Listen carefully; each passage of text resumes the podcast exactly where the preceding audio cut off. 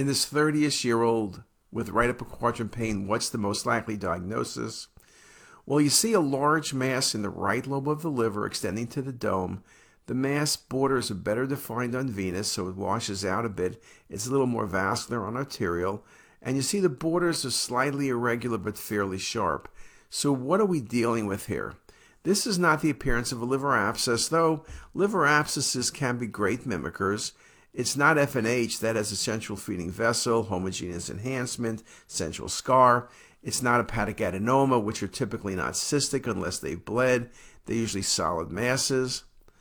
And a liver abscess, I guess you can consider because it's low density, but the borders and the enhancement, I'm more likely dealing with a tumor.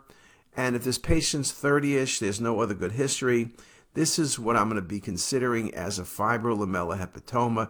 Fibrolamellar hepatomas have better survival than classic hepatomas, but it's something you need to think about. It's a younger patient.